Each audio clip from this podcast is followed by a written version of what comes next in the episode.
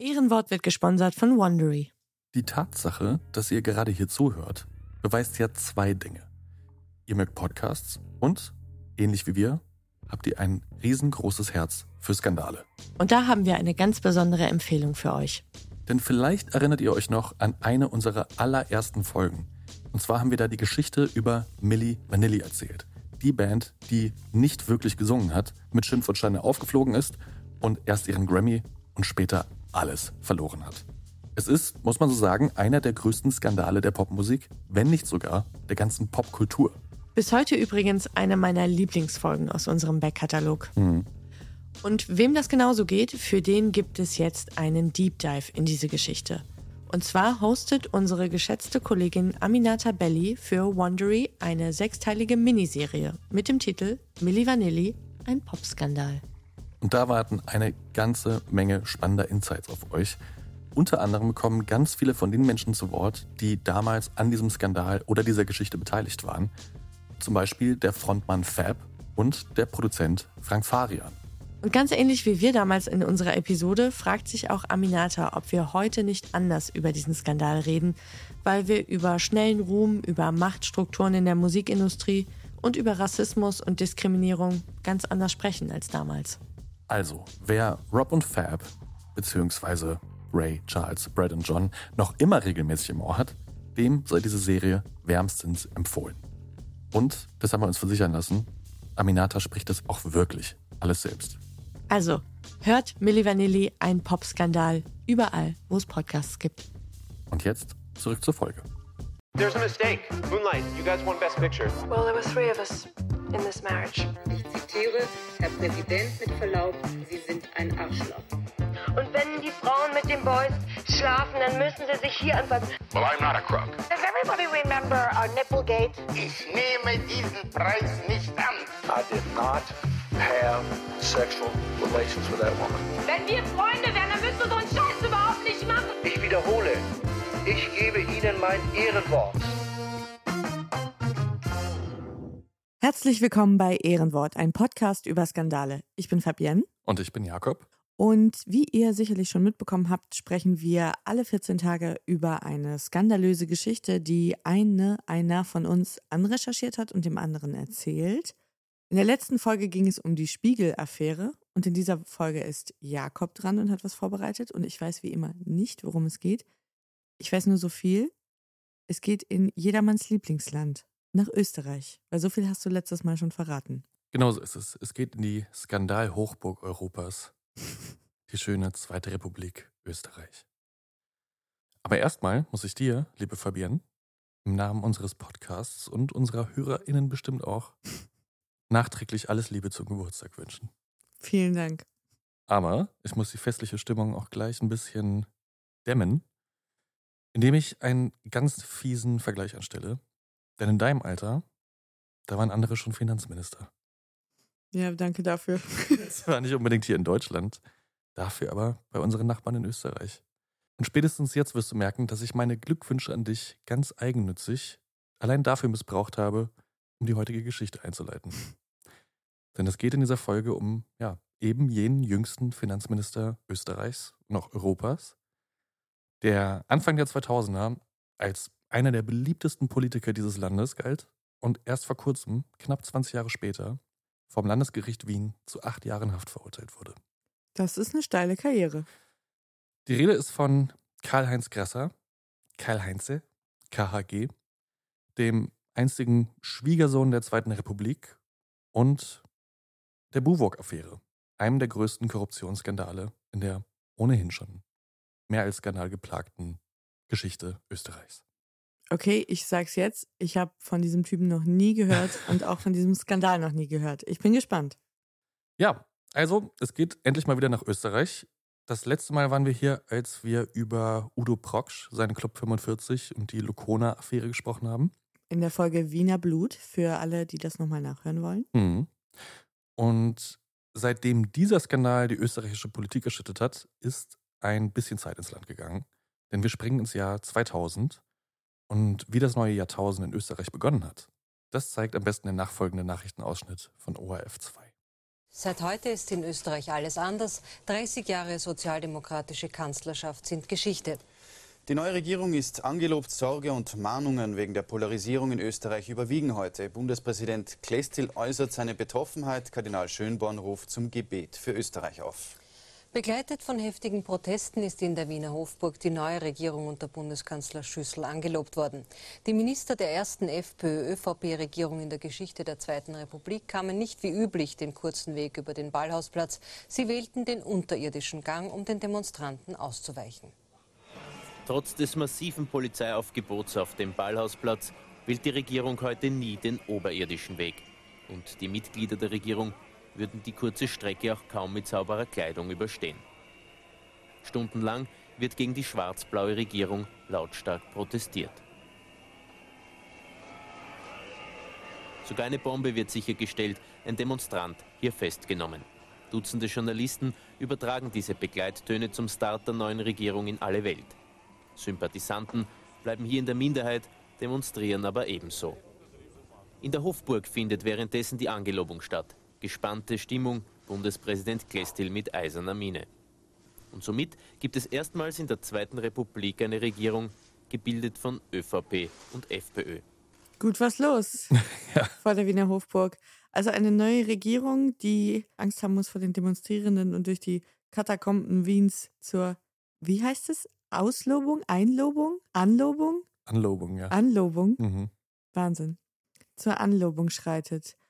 Und der Hass galt vermutlich der FPÖ als mhm. Koalitionspartner in erster Linie, oder? Ja, und ich würde sagen, es kommt nicht so oft vor, dass eine Regierungsbildung auch einen Kardinal dazu bringt, zum Gebet aufzurufen für das Österreich. Fand, fand ich auch sehr stark. Also wenn kirchliche Würdenträger schon sagen, sie schließen die Republik in ihre Gebete ein, dann würde ich mir Sorgen machen als Mitbürgerin.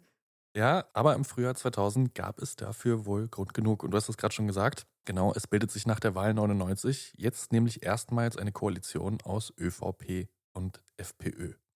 ÖVP, das ist, wir haben es in der Folge von Udo Prock schon erzählt, quasi die CDU Österreichs. Mhm. Und die FPÖ, die ist mehr oder weniger vergleichbar mit der heutigen AfD. Ja. Dass sich diese Koalition überhaupt gebildet hat, war aus Sicht, wie wir es gerade gehört haben, vieler ÖsterreicherInnen, aber auch großen Teilen Europas eigentlich schon Skandal genug. 14 EU-Staaten setzen Österreich nach der Regierungsbildung sogar auf ihre Sanktionslisten. Wow. Und jegliche bilaterale Beziehung ist vorerst auf Eis gelegt.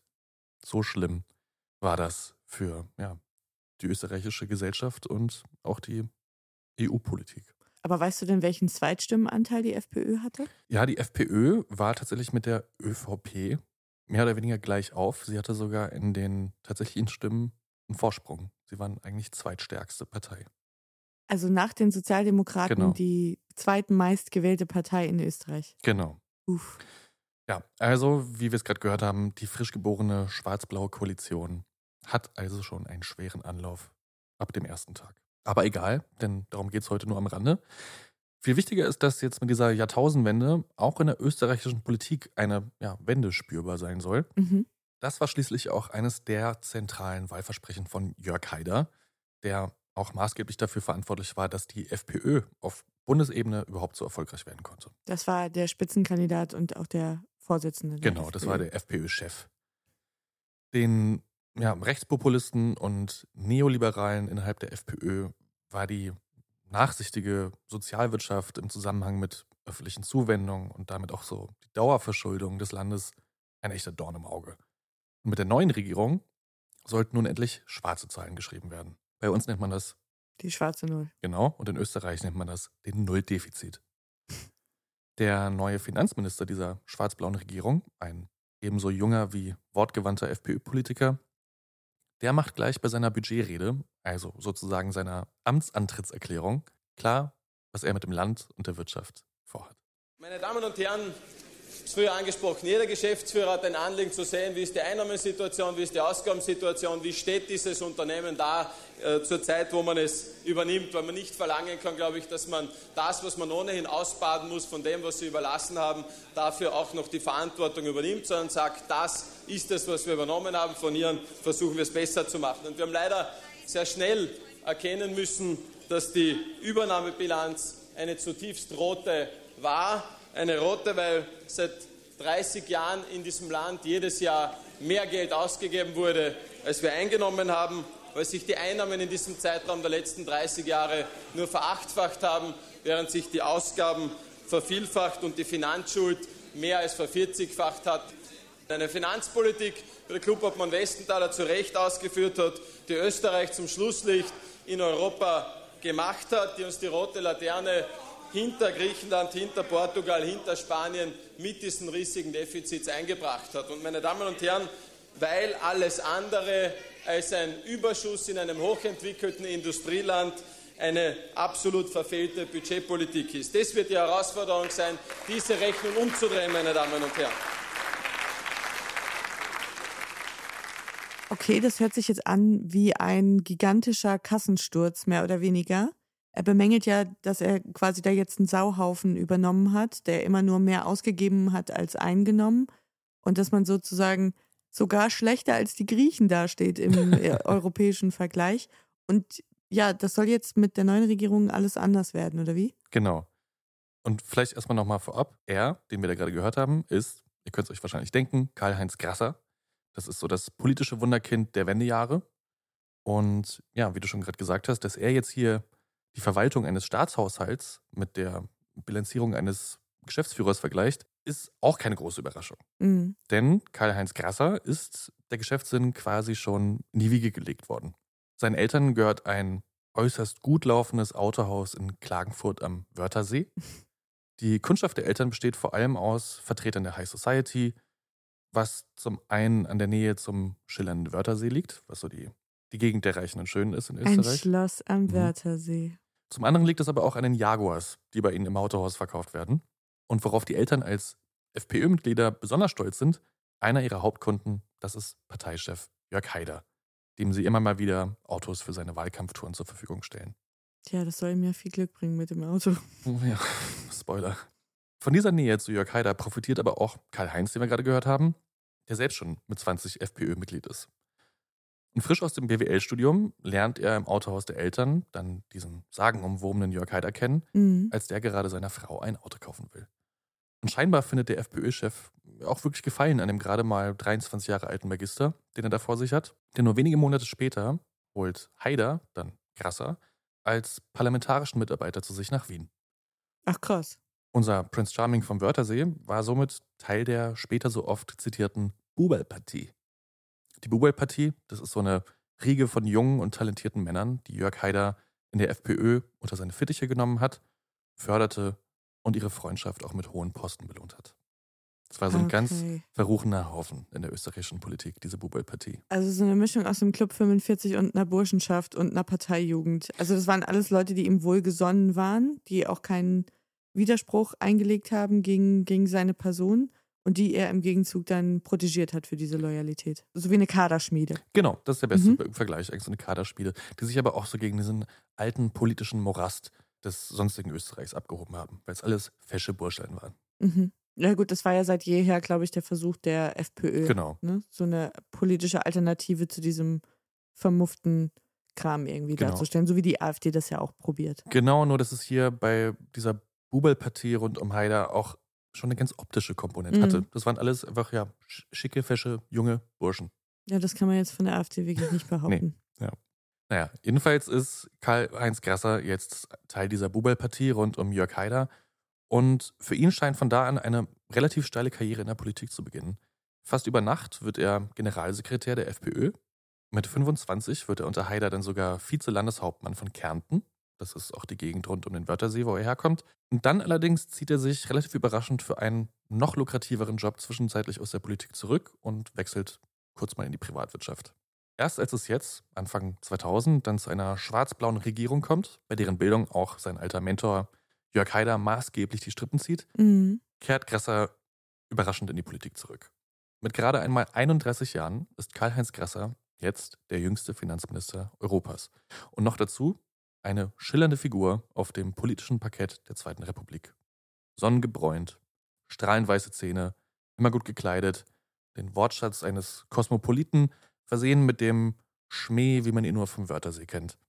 Und dass er einen kurzen Ausflug in die Privatwirtschaft gemacht hat, wurde ihm das übel genommen oder war das im Gegenzug eher ein Fund, dass die Leute gesagt haben, ja, das ist einer aus der Praxis, das ist ein richtiger Macher, der packt es an und der ist nicht so ein Parteigewächs, der sich so quasi hochgekrochen hat innerhalb der Organisation? Beides so ein bisschen tatsächlich. Mhm. Jörg Haider hat ihm das wohl ursprünglich übel genommen, dass er sich in die Privatwirtschaft zurückgezogen hat. Auf der anderen Seite wurde es jetzt natürlich so verkauft, ja, das ist ein Macher, das ist ein Mhm. Geschäftsmann, der ist für diesen Posten vorbestimmt. Man muss aber auch sagen, dass Karl-Heinz Grasser eigentlich nur die zweite Wahl von Jörg Haider war.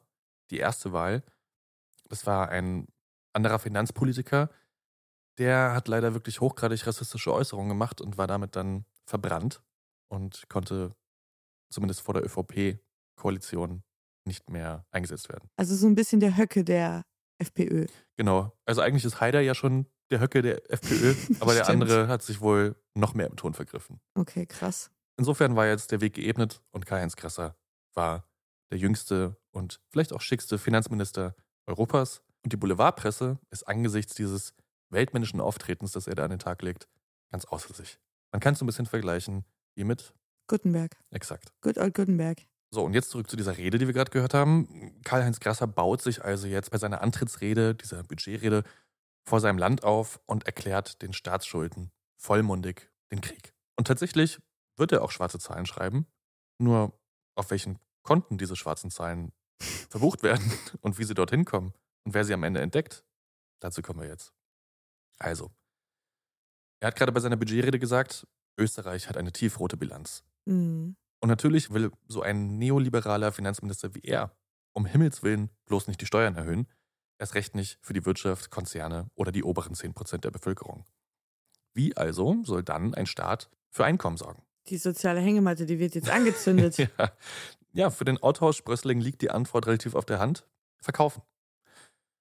Krasser macht also kurzerhand Inventur im Land und checkt, was sich so alles an Staatsbesitz veräußern lässt. Der Prater wird jetzt verkauft an die Amerikaner. ja, fast. Es kommt in den nächsten Monaten und Jahren unter ihm wirklich zu einer regelrechten Privatisierungsorgie, die dem Staat mehrere Milliarden in die Kassen spülen soll. Und die berühmt-berüchtigten Leitsätze dieser Zeit unter ihm, unter seiner Finanzpolitik sind zum einen mehr Privat, weniger Staat und Null Defizit um jeden Preis. Das hört sich richtig, richtig scheiße an. Aber was hat er zum Beispiel da verkauft? Also reden wir über Immobilien oder reden wir über die österreichische Bundesbahn oder was ist da verscherbelt worden? Also unter anderem wurde die Post verkauft. Es wurde das älteste Auktionshaus verkauft, etc. Du hast gerade den Prater erwähnt, den konnte er nicht verkaufen. Stattdessen. Wollte niemand.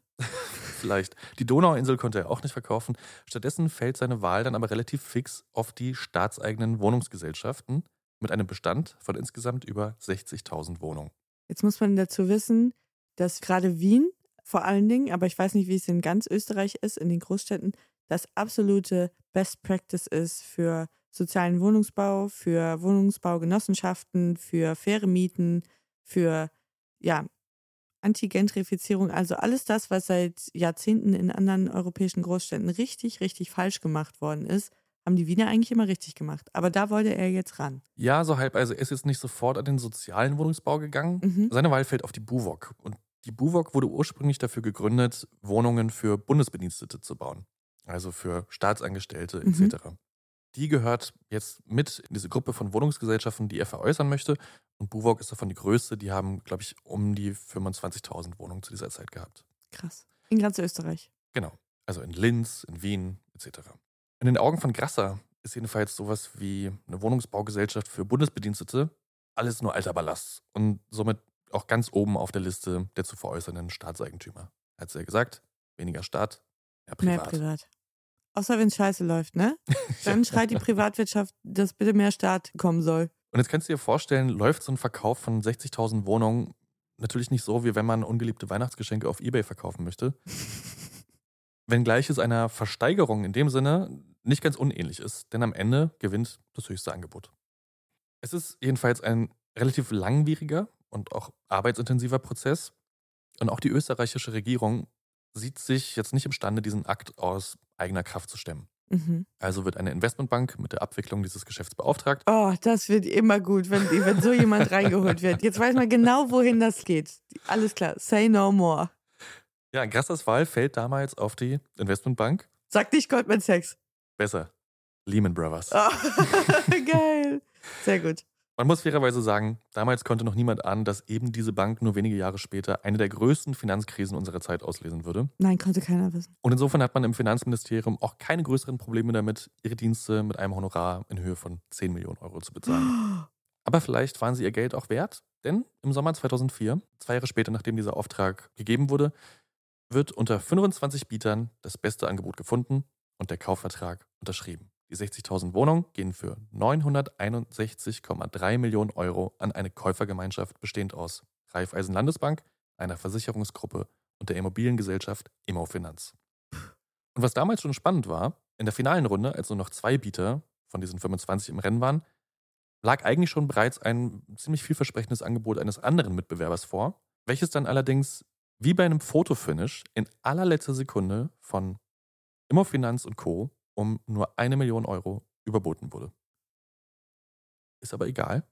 Die Regierung und vor allem Grasser klopfen sich angesichts dieses vermeintlich guten Geschäfts erstmal selbst auf die Schultern und im Land Österreich scheint alles zu laufen wie geplant. Grasser, muss man auch dazu wissen, ist damals einer der beliebtesten Politiker des Landes. In der Zwischenzeit war er auch aus der FPÖ ausgetreten, galt politisch mehr oder minder als gemäßigt und es stand später sogar einmal zur Debatte, ob er unter der ÖVP nicht sogar zum Vizekanzler gewählt werden könnte. Okay, wie kam es zum Parteiaustritt? Ganz kurz. Das ist eine relativ lange Geschichte. Es gab Ende 2002 einen Putsch innerhalb der FPÖ. Mhm. Äh, Jörg Haider sollte abgesägt werden, etc. Es kam zu einer Umsortierung dieses ganzen Kabinetts. Ähm, Alle FPÖ-Minister sind zurückgetreten. Es musste Neuwahlen geben.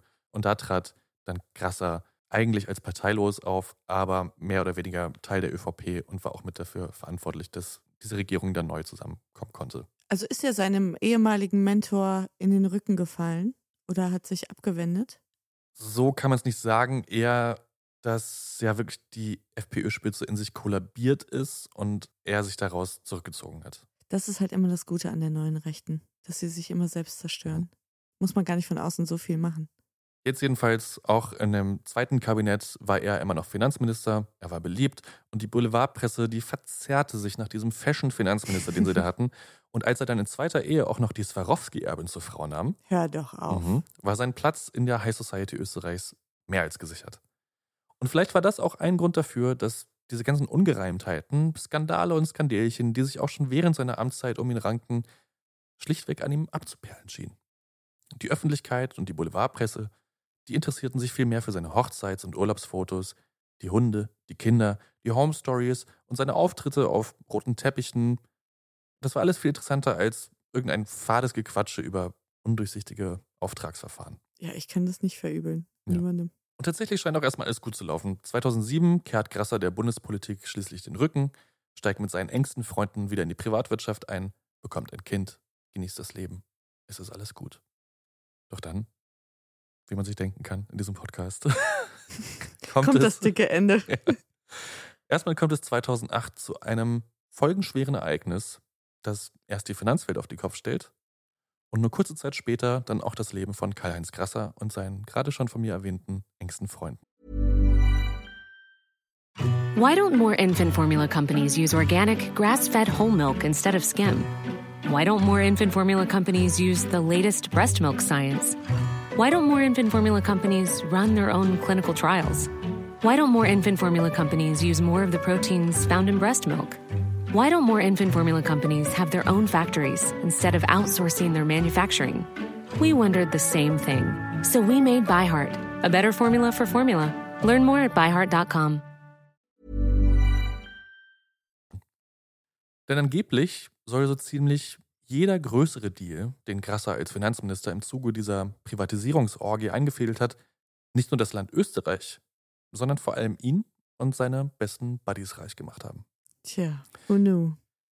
Der grünen Politikerin Gabriela Moser, die während der schwarz-blauen Regierung in der Opposition arbeitete, der kam schon relativ früh alles etwas verdächtig vor, was er da so gemacht hat. Nicht zuletzt, weil sie sich als Bautensprecherin ihrer Partei relativ gut mit Immobilien und auch ja, mit Finanzwesen und so Vergabeprozessen auskannte. Mhm. Und quasi seit Amtsantritt von Grasser und seiner beschworenen Nulldefizitspolitik guckt sie ihm so bei jedem seiner Geschäfte ganz genau auf die Finger wird zwischendurch auch von Informanten und JournalistInnen auf immer neue Spuren gebracht und begibt sich somit auf eine zehn Jahre andauernde, unermüdliche Recherche, durch die schließlich das System von Grasser und seinen Freunden auch irgendwann ans Tageslicht gebracht wird.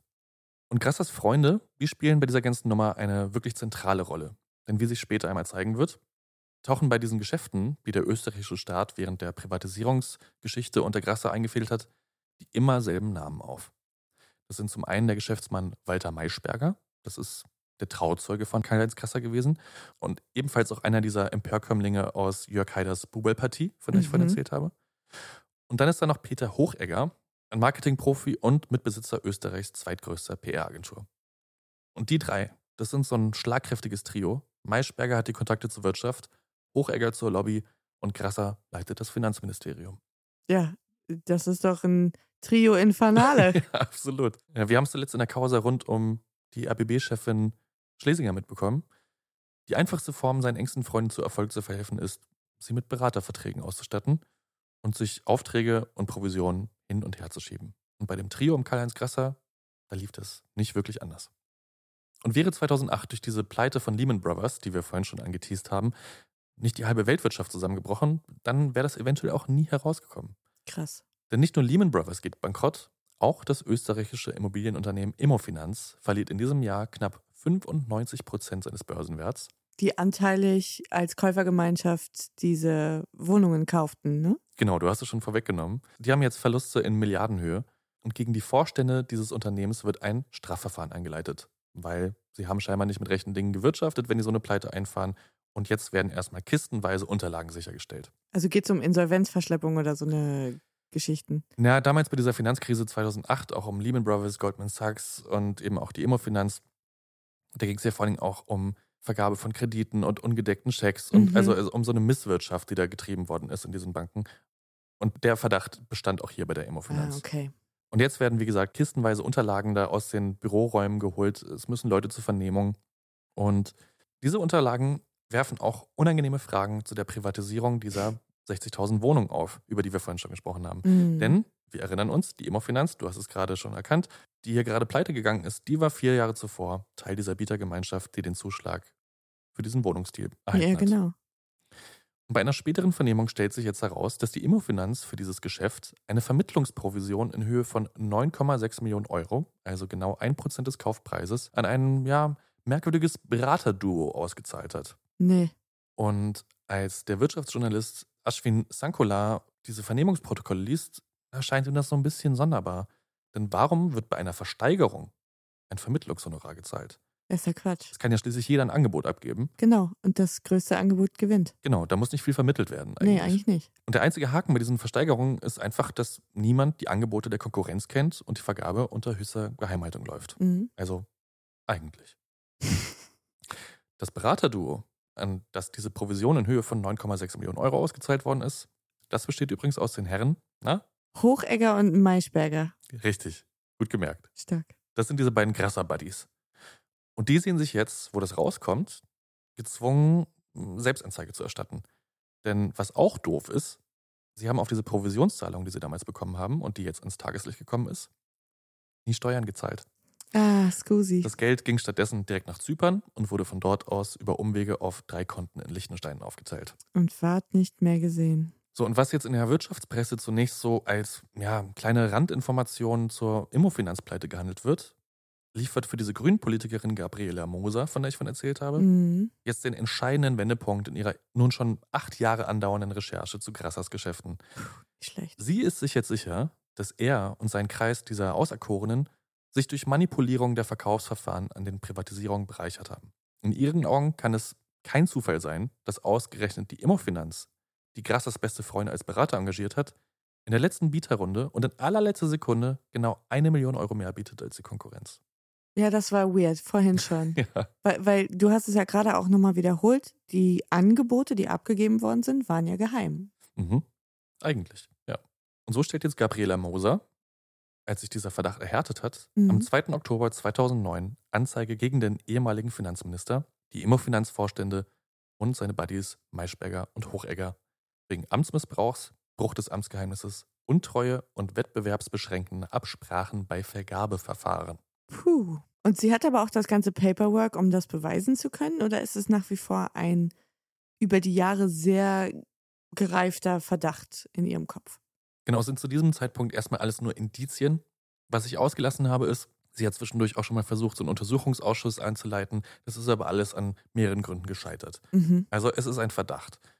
Natürlich ist aber diese Nähe zu Grasser durch Maischberger und Hochegger und diese Zahlung und diese komischen Zufälle, das sind schon Gründe genug, um ja, guten Gewissens eine Strafanzeige zu stellen. Zumal man ja nicht besonders weit in seiner Fantasie reisen muss, um zu checken, was das für ein Scam ist. Ja. Ja, und das hat Erfolg. Da, wo ihre Untersuchungsausschüsse zuvor ins Leere gelaufen sind, kommt jetzt ein bisschen Bewegung rein.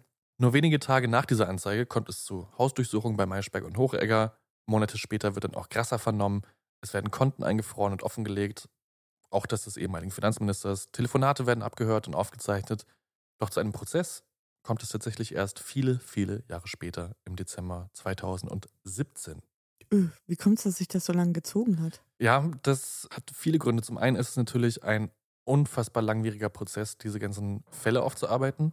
So White Collar dauert eh, glaube ich, immer unglaublich lange. Mhm. Auch im deutschen Justizsystem.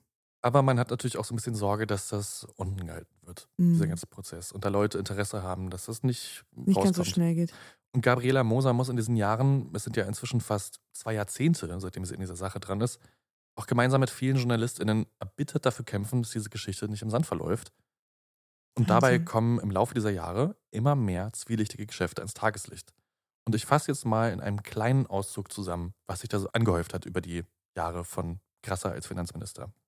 Bitte. Begonnen hat wohl alles mit dem Verkauf von diesen Buwok-Wohnungen. Mhm. Und da ist man sich jetzt sicher, dass durch die Insider-Infos von Maischberger und Hochegger dieses Bieterkonsortium um die Immofinanz von der Höhe des Konkurrenzangebotes erfahren haben soll und es so in der zweiten Bieterrunde genau eine Million Euro überbieten konnte. Mhm. Dass es überhaupt eine zweite Bieterrunde gegeben hatte und es nicht schon in der ersten Runde den Zuschlag für das beste Angebot gegeben hat, Mhm. nämlich das der Konkurrenz, das lag wohl allein an dem Einlenken des Finanzministers.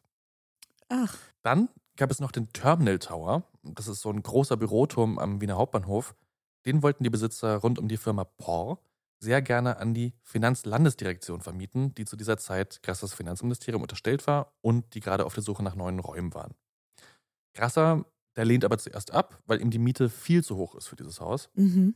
Und erst als die POR seine Freunde Maischberger und Hochegger für 200.000 Euro als Berater engagieren, gibt er dann plötzlich den Zuschlag. Quatsch. Und auch bei der Privatisierung der österreichischen Post und dem anschließenden Börsengang haben Maischberger und Hochegger über Beraterverträge mit dem Käufer mitverdient. 350.000 Euro. Boah, ist das unverschämt. Die teilprivatisierte Telekom Austria, die zahlte Hochegger und seiner PR-Agentur in zehn Jahren knapp 25 Millionen Euro für seine Dienste. Und das meiste Geld davon machte er mit dem Konzern allerdings während der Amtszeit von seinem Freund Grasser, der als Finanzminister auch Eigentümervertreter der Telekom war. Und auch Maischberger verdiente als Subunternehmer in dieser Zeit mit. Boah, ich will nichts vorwegnehmen, aber ich hoffe, dass alle noch im Gefängnis sitzen, also heute noch. Das ist ja so schlimm. Das ist ja wirklich Raubbau am eigenen Land. Mhm. Oder an den Steuerzahlenden vielmehr. Ja, du merkst aber auch, diese Jungs, die hängen da überall mit drin, bei dieser Ja. ganzen Privatisierungsauge. Und bei so viel Lobbyarbeit, bei so vielen Zuwendungen und undurchsichtigen Provisionszahlungen, da kann man auch schon mal schnell durcheinander kommen. Und das zeigen auch die Abhörprotokolle der von der Justiz aufgezeichneten Telefonate von Maischberger. Und dass diese überhaupt öffentlich geworden sind, auch das haben wir Gabriela Moser zu verdanken. Denn nur dank ihrer parlamentarischen Anfrage konnte die berühmte Wiener Wochenzeitung Falter, die du Mhm. vielleicht kennst, die Absprachen der Grasser-Freunde, die noch während der Ermittlung gelaufen sind, für die Öffentlichkeit auch ins Licht bringen. Die Telefonate, die fanden, wie gerade schon gesagt, zu einem Zeitpunkt statt, als Hochegger und Maischberger schon im Zentrum der Ermittlung waren. Und diese Protokolle, die zeigen ganz gut, dass die beiden selbst kaum noch einen Überblick darüber hatten, wofür sie eigentlich das ganze Geld bekommen haben. Geschweige denn, wie sie es jetzt halbwegs seriös verrechnen oder als Leistung darstellen sollen. Kann einem fast leid tun, ja. Die Originalaufnahmen, die gibt es davon nicht. Es ist alles nur abgeschrieben worden. Mhm. Aber damit wir trotzdem mal ein Gefühl dafür bekommen können, wie das so klang, habe ich mal ein paar Wiener Freunde von uns gebeten, einen kleinen Auszug der Protokolle nachzuspielen. Nein, hör auf. ja, unter dem nachfolgenden Gespräch, das wir jetzt hören, zwischen Maischberger und dem ebenfalls in die Geschäfte verwickelten Ernst Plech, da geht es darum, dass Ersterer, also Maischberger, nicht so recht weiß, wie er vor den Ermittlern eine Zahlung der Firma POR, von der wir auch vorhin gehört haben, mit dieser Tower-Nummer, in Höhe von 800.000 Euro erklären soll. So, und da hören wir jetzt mal rein. Aber, aber dann, na, dass du mir sagst, wie es gelaufen ist. Ich habe eine Rechnung gestellt. Ja. Weil ich was getan habe? Ja, du hast, du hast so zusammengebracht, du hast es mir zugeschrieben im Unterrichtsministerium, das stimmt aber nicht. Aber du hast. Genau, genau. Aber ich will nur, was war das Projekt selbst? Das war ein Telekom, ein Telekom-Gebäude? Ein Telekom-Gebäude, das verkauft wurde an die Bohr. Die Bohr hat es ausgebaut, entwickelt und. Ja, und wer ist da einzogen? Da ist einzogen die Wirtschaftsuniversität. Okay, und mit wem habe ich da kontaktiert? Was habe ich dann zusammengebracht? Wo war meine Leistung?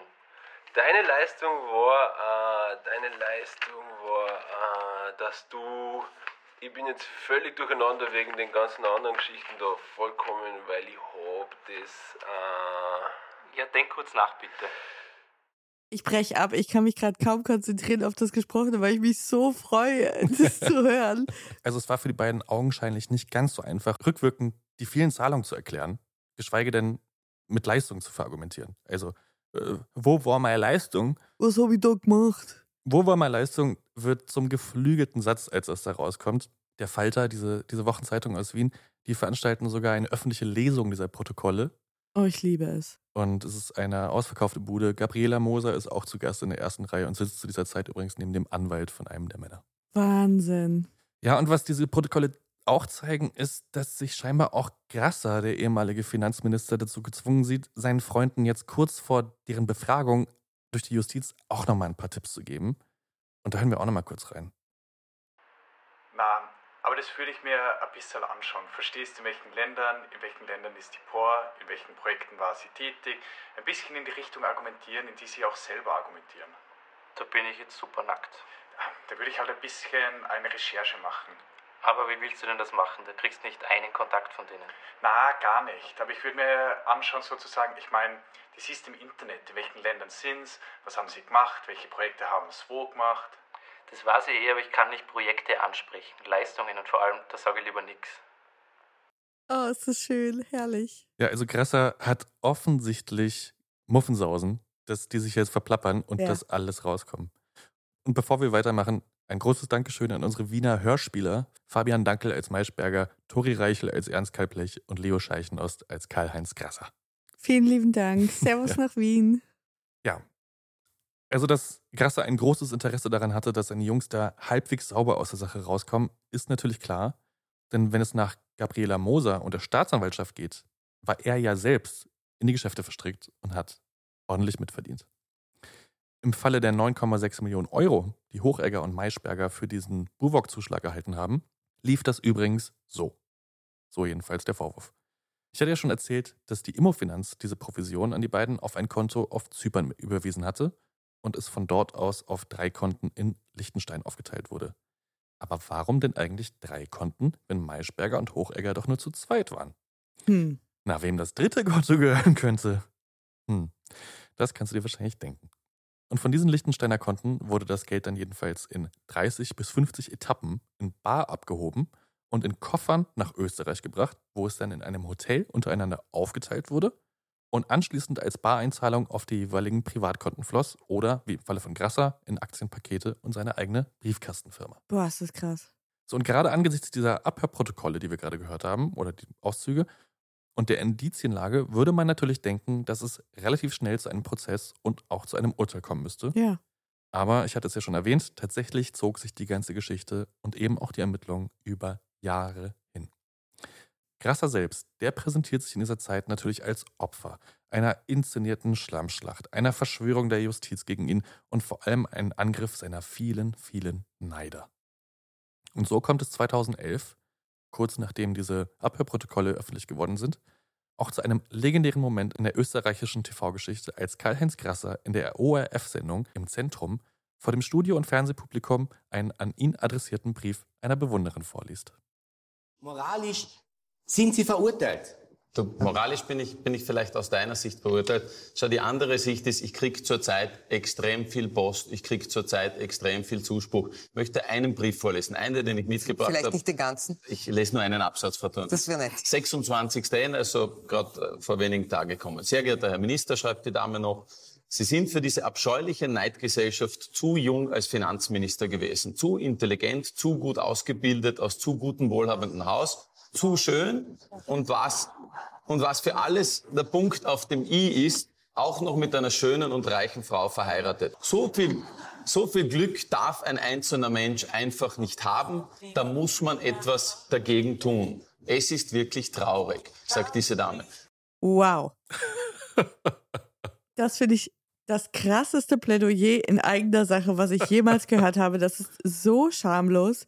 Was erwartet er denn? Dass dann auch, weiß ich nicht, erst das Fernsehpublikum in Tränen ausbricht, applaudiert, es gibt eine Spendengala, ihm wird die Ehrenrumi verliehen und danach wird er vor Gericht noch freigesprochen und äh, alle sagen, sie, sie dürfen gehen, sie werden jetzt noch zum Ehrenbürger Österreichs gemacht. Das ist so unverschämt.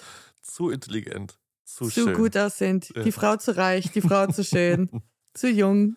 Ja, es ist Es diese einfach Neid. zu geil für diese, zu geil für diese Ja, Welt. es einfach. ist diese Neidgesellschaft einfach. Wer kennt's nicht? Das ist, ich kann, ich kann mich überhaupt nicht mehr beruhigen. Ich weiß gar nicht, wo, wo manche Leute das Selbstbewusstsein herschöpfen, aus welchen Quellen. Ob da harte Drogen im Spiel sind, ich weiß es nicht. Ego ist eine Droge. Ja, vielleicht. Ja, am Ende dauern die Ermittlungen sieben Jahre an. und der Prozess, der 2017 beginnt, wird sich über ganze drei Jahre und insgesamt 168 Prozesstage ziehen. Es werden über 100 Zeugen befragt.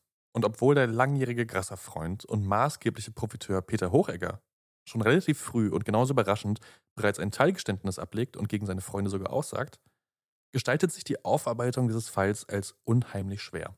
Denn, wie es eine Gerichtsreporterin zu dieser Zeit formuliert, bei einem Wirtschaftsverbrechen gibt es eben keine Leiche, keine DNA und auch keine Einbruchsspur. Es gibt eigentlich nur Indizien. Im besten Fall halt ein paar Kontoauszüge. Und auch die sind nicht leicht zu besorgen, wenn sie in Zypern sind oder in Liechtenstein oder in der Schweiz. Das Ja. dauert. Das sind ja alles sehr kooperative Länder, wenn es um die Aufklärung solcher Mhm. Geschichten geht. Das weiß man ja. Dafür sind sie bekannt, Ja. genau. Laut Justiz sprechen diese Indizien aber am Ende trotzdem eine eindeutige und für Karl-Heinz Grasser verheerende Sprache. Nicht nur soll er an den Geschäften seiner Freunde profitiert haben, er soll sie sogar von langer Hand geplant und auch gesteuert haben. Die Grünen-Politikerin Gabriela Moser, die eine der ersten war, die ihm auf die Spur gekommen ist und neben einigen Journalistinnen vom Falter, vom Profil und von anderen Wirtschaftsmagazinen maßgeblich an der Aufklärung der Buwok-Affäre beteiligt war, die wird den Urteilsspruch am 4. Dezember 2020 leider nicht mehr erleben, denn sie ist ein Jahr zuvor nach langer Krankheit gestorben. So. Und in diesem nicht rechtskräftigen Urteil werden Grasser, Maischberger und Hochegger in erster Instanz schuldig gesprochen. Grasser wird zu acht Jahren Haft verurteilt, Maischberger zu sieben Jahren und der teilgeständige Hochegger zu sechs Jahren. Nicht rechtskräftig ist das Urteil deshalb, weil die Beschuldigten in Berufung gegangen sind. Der Fall geht also noch vor das Oberlandesgericht und für alle gilt die Unschuldsvermutung. Erst knapp ein Jahr später, nachdem dieser Urteilsspruch vor Gericht verkündet worden ist, liegt dann auch das schriftliche Urteil vor. Auf rund 1300 Seiten begründet die Richterin ihr Urteil und zeichnet darin ein drastisches Bild. Schon im Jahr 2000 sollen Grasser, Maischberger, Hochegger und der Vorsitzende des Buwok-Aufsichtsrats verabredet haben, aus der neuen Regierungsbildung unter FPÖ sowie der Ministertätigkeit von Grasser Profit zu schlagen. Dass sich dieses konspirative Verhalten über mehrere Jahre und Verbrechen fortgesetzt hat, erschwert in den Augen der Richterin die Schuld. Richtig. Das letzte Urteil steht also noch aus, aber für Grasser und auch für Österreich selbst wird es auch an anderen Fronten nochmal spannend werden in den nächsten Monaten und Jahren. Denn die Immobilienfirma, deren finales Angebot damals durch unlautere Sprachen in letzter Sekunde von den Grasser Freunden übertrumpft worden ist, also die eigentlich das höchste Gebot hatten, Ja. hätten es die anderen nicht erfahren, die sehen sich angesichts dieser Korruptionsaffäre natürlich um ihren Profit gebracht und die fordern jetzt Schadensersatz. Von Grasser 200 Millionen Euro und von Österreich 1,6 Milliarden. Nicht dein Ernst. Karl-Heinz Grasser lebt laut eigenen Aussagen seit dieser ganzen Affäre übrigens nur noch von seinem Ersparten und den Resten und scheinbar hatte er über Jahre auch ein Problem, bei einer Bank überhaupt noch ein Konto zu bekommen. Aber zum Glück ist er ja immer noch mit der Swarovski-Erbin verheiratet und ihr Vermögen wird auf immerhin über 50 Millionen Euro geschätzt. Das Vermögen ihrer Familie dürfte das Ganze nochmal deutlich übersteigern. Da kann sie doch privat haften für den entstandenen Schaden. Ja. Insofern bleibt das letzte Urteil noch aus, aber er wurde zu acht Jahren Haft verurteilt, auch wenn es noch nicht rechtskräftig ist. Und wir können sehen, wohin das Ganze noch geht. Das ist so eine Geschichte, die wird irgendwann aus Langeweile oder aus Mangel an Beweisen oder wegen Verjährung oder sonst irgendeinem Putlack wird es eingestellt. Das wäre Das keine ist- große Überraschung. Das ist so eine heftige Geschichte, was manche Leute einfach für ein unverschämtes Verhalten an den Tag legen. Das ist unglaublich. Und da muss man wirklich, ich habe die ganze Zeit, während ich hier saß, echt nur gedacht, private Haftung, private Haftung, private Haftung. Mhm. Auch der, weil das ist so ein, das gibt es einfach so oft und ich glaube, das ist jetzt ein besonders gravierender Fall, wenn einfach Leute nur mit der Motivation ja überhaupt erst in die Politik gehen und sich diese Netzwerke aufbauen, um sich genau so ein System aufzubauen, um sich reich zu machen. Das ist so ekelhaft. Ja, zumal eben auch diese schwarz-blaue Regierung damals an den Start gegangen ist und vor allem auch die FPÖ mit dieser Aussage, dass sie jetzt die Parteibuchwirtschaft der SPÖ beenden wollen. Diese Parteibuchwirtschaft heißt deswegen so, weil man sich innerhalb der SPÖ halt immer die besten Jobs und Aufträge hin und her Mhm. geschoben hat. Also wenn du Parteimitglied warst, waren deine Chancen, dass du einen Bauauftrag oder sonst irgendwas bekommst, deutlich höher. Und die hatten eigentlich gesagt, ja, mit uns gibt's das nicht. Aber am Ende lief das System natürlich dann doch so. Und auch wenn man sich die Folgeregierung anguckt, also auch unter Kurz, dann hat Mhm. es auch nie aufgehört. Nee, klar. Diese Freundelwirtschaft. Freundelwirtschaft, ja, genau.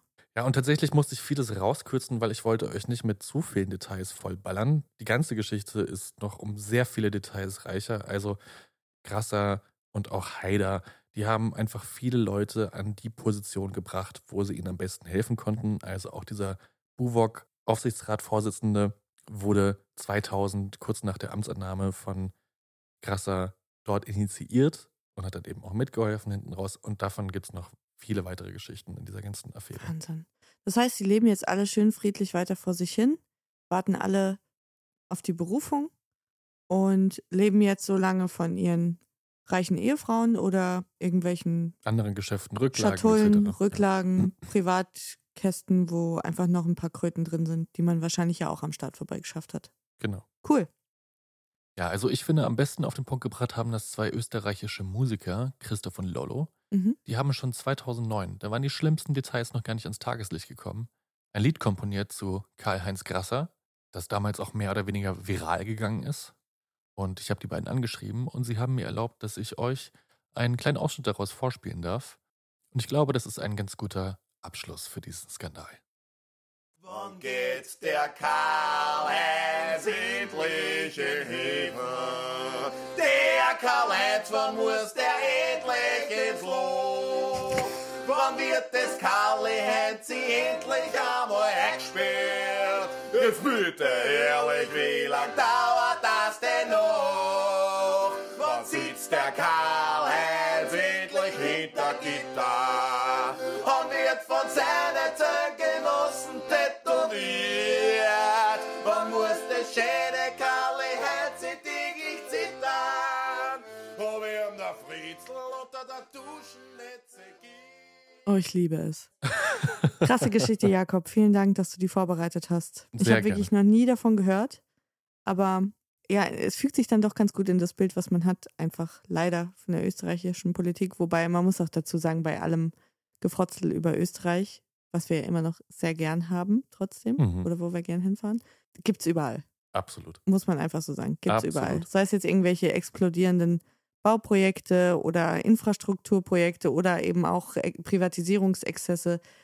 Da verdienen immer, glaube ich, ein paar Leute dran, die glauben, sie sind schlauer als der Rest.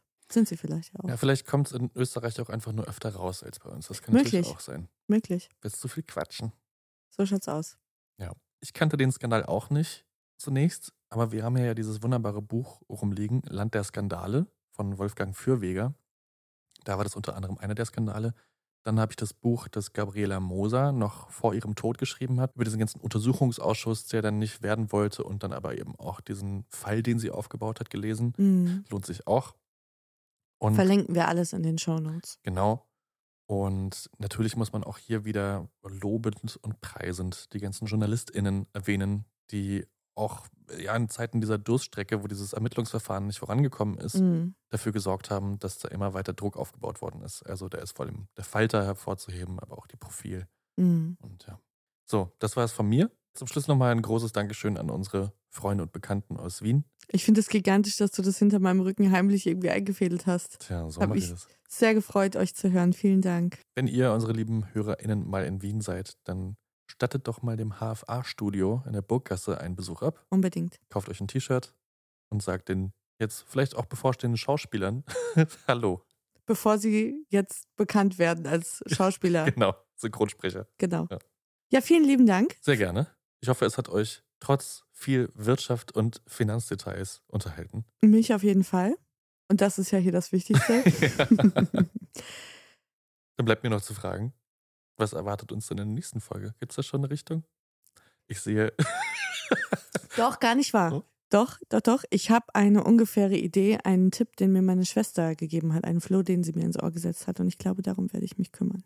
Aber ich sage noch nicht zu viel, aus Angst und Panik, dass ich es mir anders überlege und dann kann ich nicht mehr zurück. Okay. Also es bleibt spannend. Alle Angaben, wie immer, ohne Gewehr. Ohne Gewehr, so Ja. sieht's aus. Für die kommenden 14 Tage, wenn ihr die Zeit überbrücken müsst bis zur neuen Folge, bleibt euch natürlich immer noch unser Instagram-Kanal ehrenwortpodcast. Da gibt es auch zur heutigen Folge nochmal ein paar Infos und Bilder, bin ich mir sicher. Ja, Kopfnicken auf der anderen Seite der Couch, sehr gut. Wenn ihr uns schreiben wollt, erreicht ihr uns am besten über diesen Kanal, gerne in die Kommentare oder per Direktnachricht. Ansonsten steht euch auch der Briefweg zur Verfügung, ehrenwortpodcast.gmail.com. Und wir freuen uns über ja, Mundpropaganda, weitererzählen, lobende Worte in Form von Sternen, Likes, Reviews, was immer euch einfällt, was immer ihr mögt. Das erfreut unsere von der Winterdepression geschundenen Herzen. Ja, Amen. und ansonsten wünschen wir euch eine tolle Zeit bis zur nächsten Folge in 14 Tagen. Hoffen, ihr seid auch dann wieder mit dabei. Ein herzliches Servus und bleibt sauber. Tschüss. Tschüss.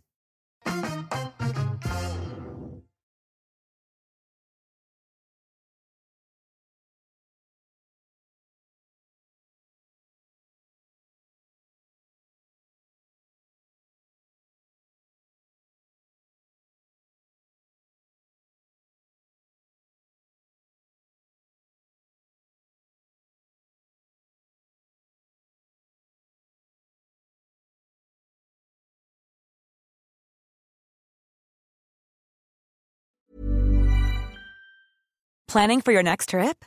Elevate your travel style with Quince. Quince has all the jet setting essentials you'll want for your next getaway, like European linen, premium luggage options, buttery soft Italian leather bags, and so much more. And is all priced at 50 to 80% less than similar brands.